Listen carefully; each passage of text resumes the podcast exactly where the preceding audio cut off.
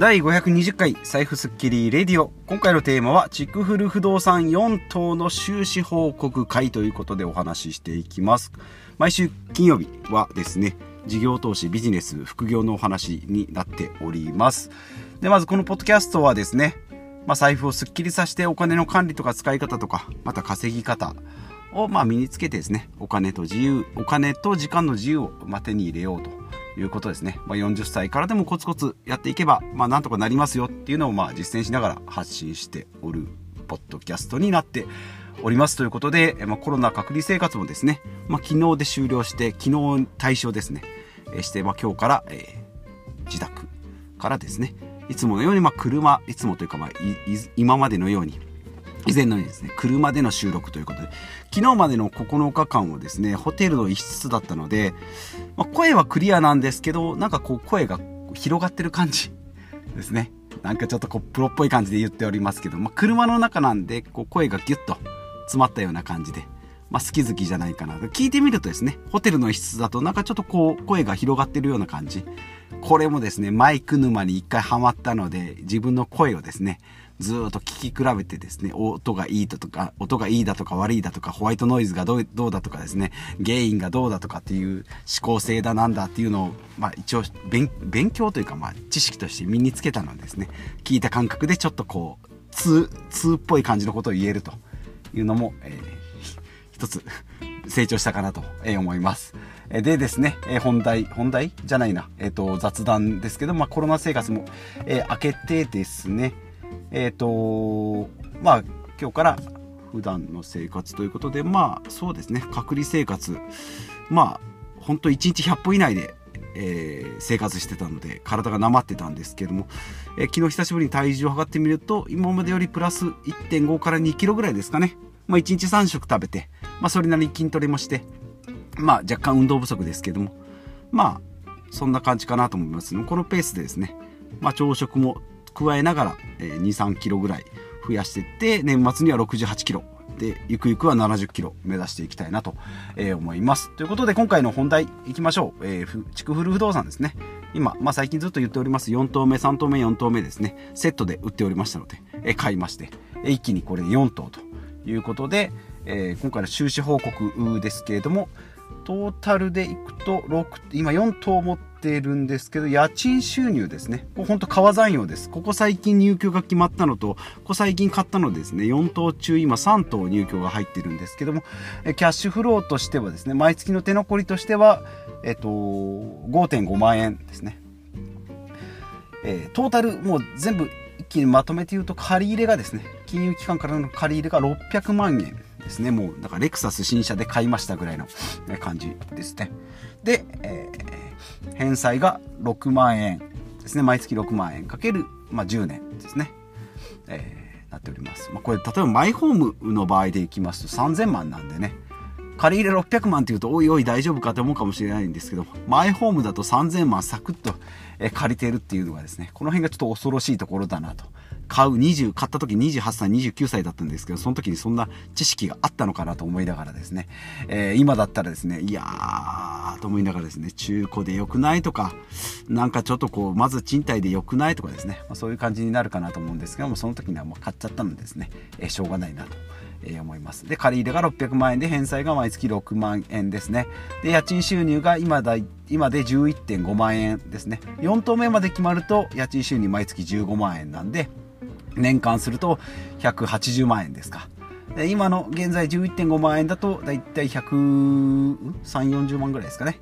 はい、になっております。マイホームの場合はですね、家賃収入はもちろんございませんので、ローンの返済とかですね、えー、5年、10年経てば、まあ10年、20年か、外壁塗装だとか水回りとかの、えー、修繕も必要ですよということですね。えー、で、まあキャッシュフローがさっきも言いました、えー、5.5万円ですね。毎月6万円返しながら家賃収入が11.5万円ですね。これ例えばですね、あんまり考えたくないですけども、え、ー、と、入居、退去になりましたとかって言って、今4棟中3棟入ってますが、2棟ですね、入居率50%だった場合は、キャッシュフローは2万円。毎月2万円ずつしか増えていきませんよ、ということで、これでですね、え、大家さん1本で、飯を食っていこうと思ってですね、キャッシュフローがまあ大体20万。20万でも結構ギリギリですけどね、まあ、経費だなんだっていろいろ差し引いていくといけるかなと思いますけど、まあ、これでいくと、やっぱり10棟ぐらいはいるのかなかなと。で、まあ、家賃がいいものだとしても、7、8棟、まあ、でも7、8棟でも難しいかな、えー、ぐらいになっております。で、細かく見ていくと、1軒目はですね、えー、っと、物件に一応名前付けております。1棟目がですね、リンドバーグという名前を付けたんですが、あんまり浸透しておりません。私の中でもあんまり、最初は設定したんですけどね、えー、リンドバーグ1棟目はですね、物件は140万円。で、えー、っと、リフォームで、えっと、50万円か。で、DIY でま2、3万円。で、不動産取得税が5万円。え火災保険が10万円。司法書士の登記で16万円か。で、トータル225万円で、家賃が4万2000円なんで、年間家賃が48万円で、利回りですね、21.3%ってことで、まあ大体5年入居してもらうと、えー、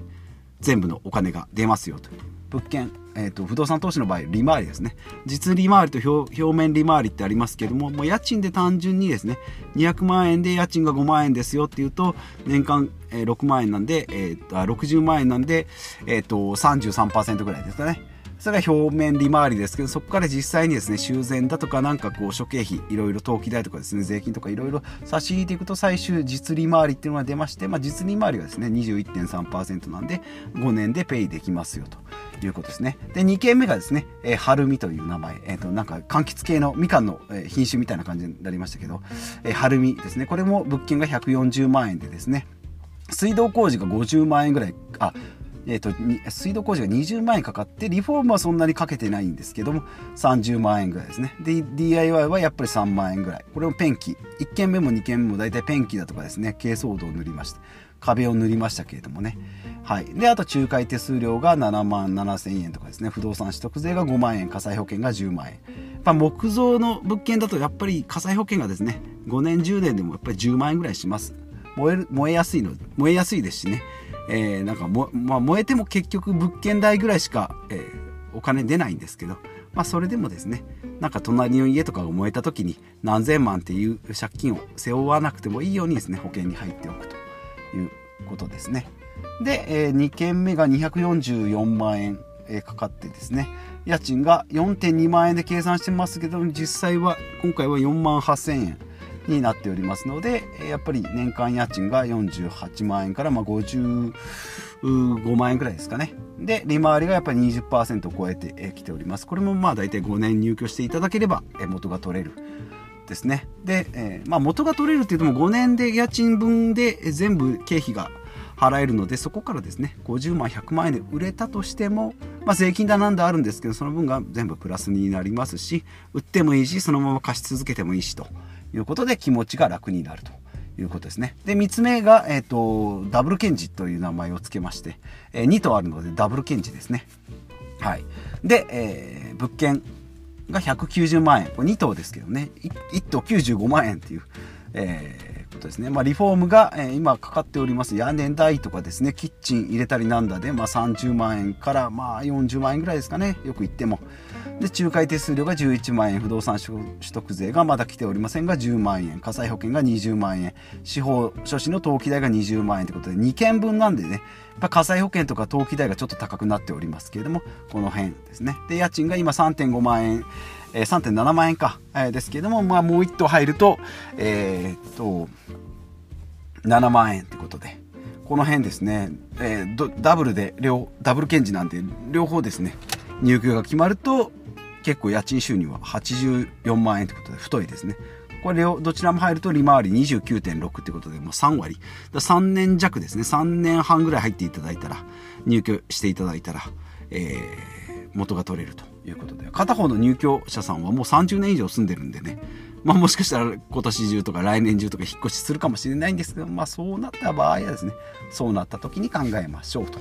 いうことですね。はい。で、まあポイントですけども、まあ5年で計算するってことで、大体私の場合はですね、2、300万ぐらいの、えっと、まあ物件自体は100万円台なんですけど、まあ、300万円ぐらいで計算して5年でペイできるようにってことなので家賃収入が大体毎月5万円ぐらいで物件全部合わせてまあ300万円以内にすると、まあ、250万円だったら家賃4万でもいいしで家賃6万取れるんだったらまあ400万円ぐらいまで出せるのかなということですね。で、あと細かい計算はですね、結局自分でやった DIY だってペンキ代だって2、3万なんですね、誤差。なんで、まああんまり気にしない。まあその代わりですね、買うときにこう、まあ水道工事なんかもそうなんですけど、20万ぐらいかかりましたし、こう風呂釜変えたらやっぱり何十万。トイレを変えたら、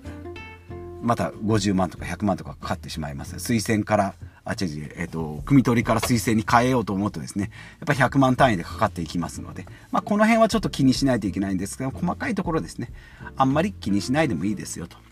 いうことと、あとはまあ、今回もありましたけどね、入居が決まってからですね、ちょっと不具合が、えっ、ー、と、専用回路がいりますよ。エアコンつけるのに1個回路がいりますよって言って3万ぐらい飛んでったりするんですけどね。あとトイレの、えっ、ー、と、スプレー、えっ、ー、と、ホースが、な、水漏れ、ん？トイレの、トイレのウォシュレット、清掃するやつのホースが、え、壊れてましたよっていうと、もうやっぱ3、4万かかったりもしますし、お風呂の水が、えー、漏れてますよということもあるんですけども、この辺もですね、まあ、2、3万ぐらいで済めばですね、まあなんとか、まあ、家賃もちろん1ヶ月分、半月分、消えてしまうとしてもですね、入居者さんが満足していただければ、え、長く住んでいただけるのかなと思います。まあ、2棟目はですね、そういったトラブルがあったんで、直接入居者さんから電話があるっていうのもありましたよ。初めての体験ですけどね、1軒目の、え、方は外国の方なんですけど、全然かかってきたことありませんし、もしかかってきてですね、かえー、なんだ、ポルトガル語か、英語か、なんかよくわかんないけど、かかってきたらちょっと、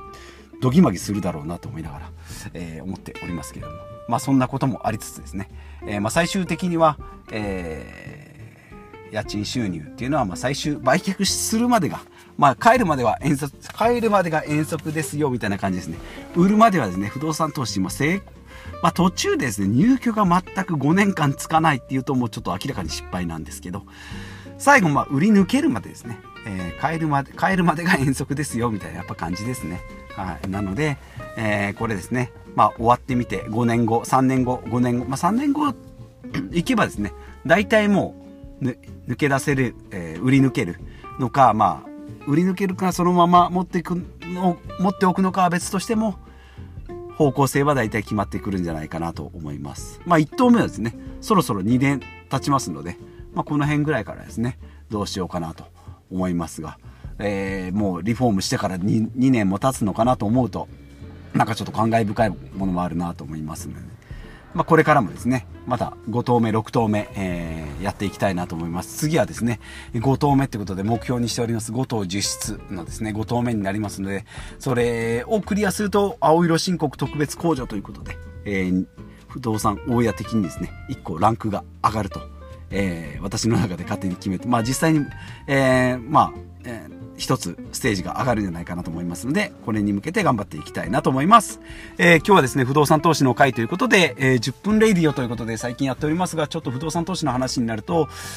話が横道、縦道、いろいろそれて、えー、増えていきますけれども、久しぶりに車の収録ということで、え、やっぱり喋りやすいなということですね。ホテルの一室だとなんかちょっとかしかしこまって喋るんですけど、車だと伸び伸びできるなということで、また来週からもですね、えー、この車から発信していきたいなと思いますので、お楽しみに。ということで、また次回お会いしましょう。